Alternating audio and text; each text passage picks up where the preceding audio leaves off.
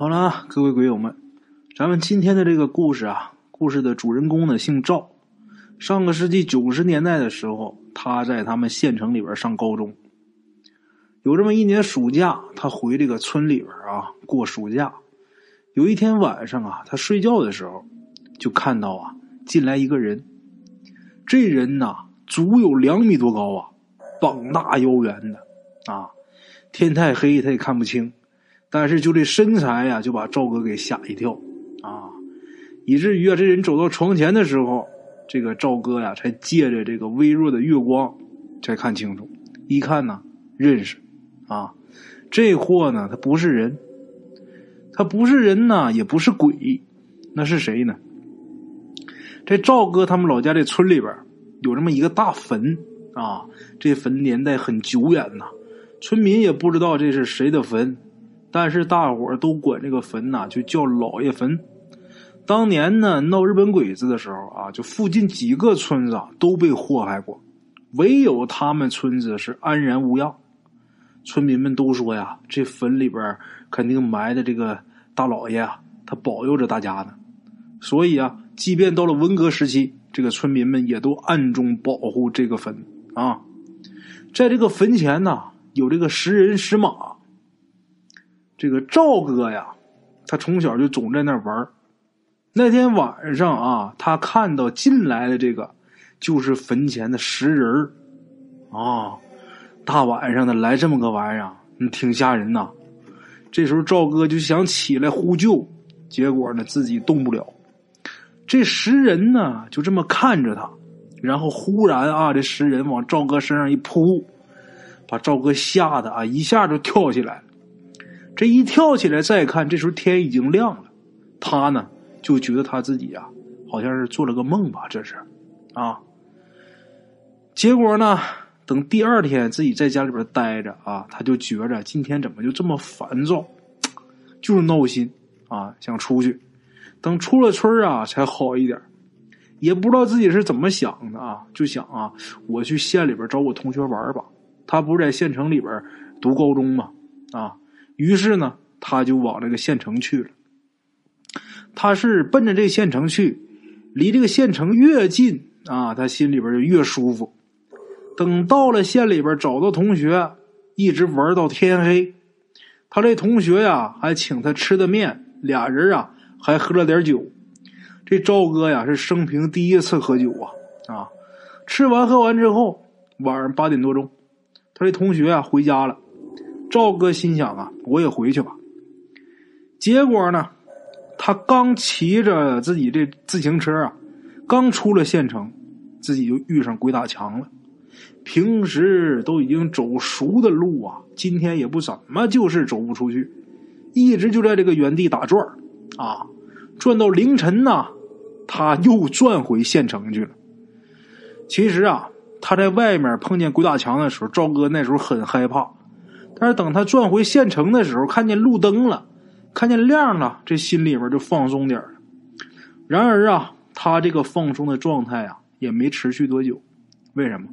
因为他发现这个时候，他自己这个身体是不受控制的啊，他自己居然不由自主的跑到了一个小区，然后进了一栋楼，自己顺着这个楼道啊啊这楼梯爬上去之后啊，站在一家。人家的门口，这赵哥他自己呀，不知道为啥他要站在这儿。最后呢，他把这一切呀归咎于自己呀第一次喝酒，他就心想，是不是喝完酒的人都这么奇怪？啊，这时候他想走，可是他还是走不了。就这么站了一会儿啊，他面对面看着的那家啊门开了，啊，这门一开，打里边出来个人。赵哥这时候还奇怪呢啊，这凌晨这人没事出来干什么呀？再仔细一看，出来的是一个中年男人。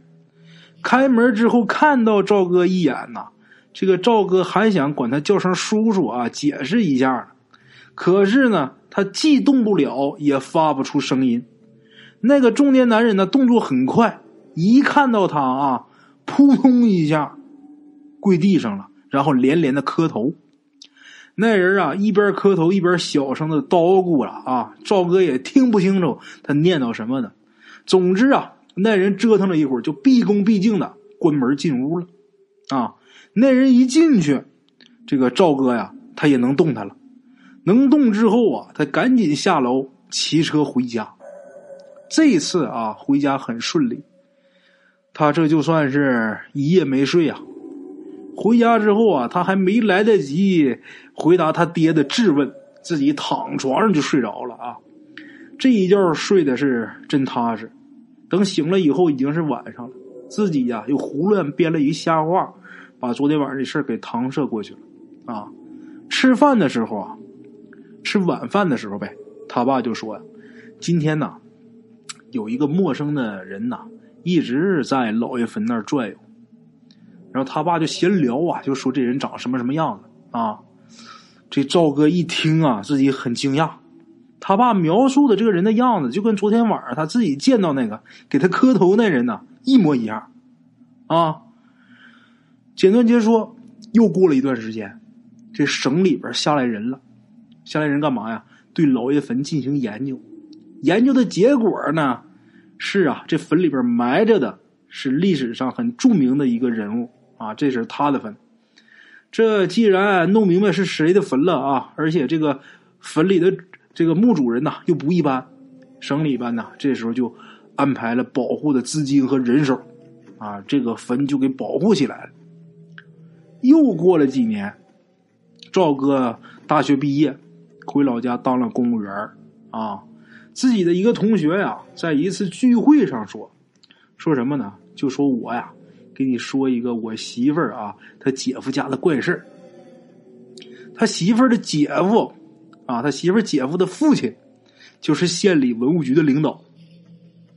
几年前呢，有这么一天，这个领导啊跟自己老婆回娘家，晚上就住在他老婆娘家了啊，就在那睡觉。晚上正睡着觉呢，自己忽然一惊。醒来之后啊，就看到一个顶盔贯甲的这么一个武将站在床前，那自然是把他给吓一跳啊，就把这个县文物局的领导给吓一跳啊。这武将就说：“我自己住在某某某村，这个村就是这个赵哥他们村啊。”这武将说：“我自己住在那儿，现在呀有恶人要去作恶，就请你呀去拯救拯救我。”啊，然后这位文物局领导大叔啊，就随口答应了。这武将呢，也谢了谢他，然后呢，就把他从床上给拉起来，一直拉着他到这个客厅。啊，这武将才跟他行礼告别。看样子啊，是想把他拉出来，然后送客的意思。啊，那咱也没见过这送客还得硬把人给拉出来送自己的啊。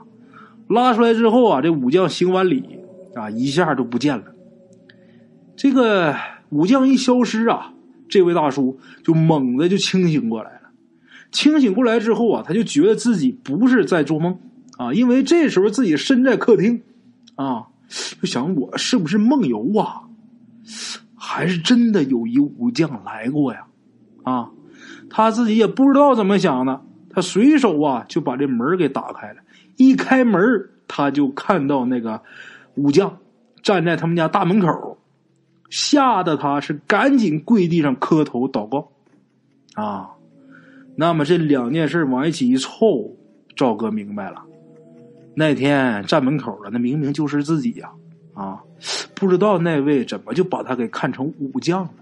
啊，后面呢，这事儿就简单了，文物局的大叔啊。他这个专业很对口嘛，啊，第二天去村里边查了一下，然后报到省里，这个国家呀就负责把这地方给保护起来了，这个老爷老爷坟呐啊也就安全了，啊，好了啊，各位老铁们，这是给大家今天带来的这么一个故事啊，感谢各位老铁的收听，咱们明天同一时间不见不散。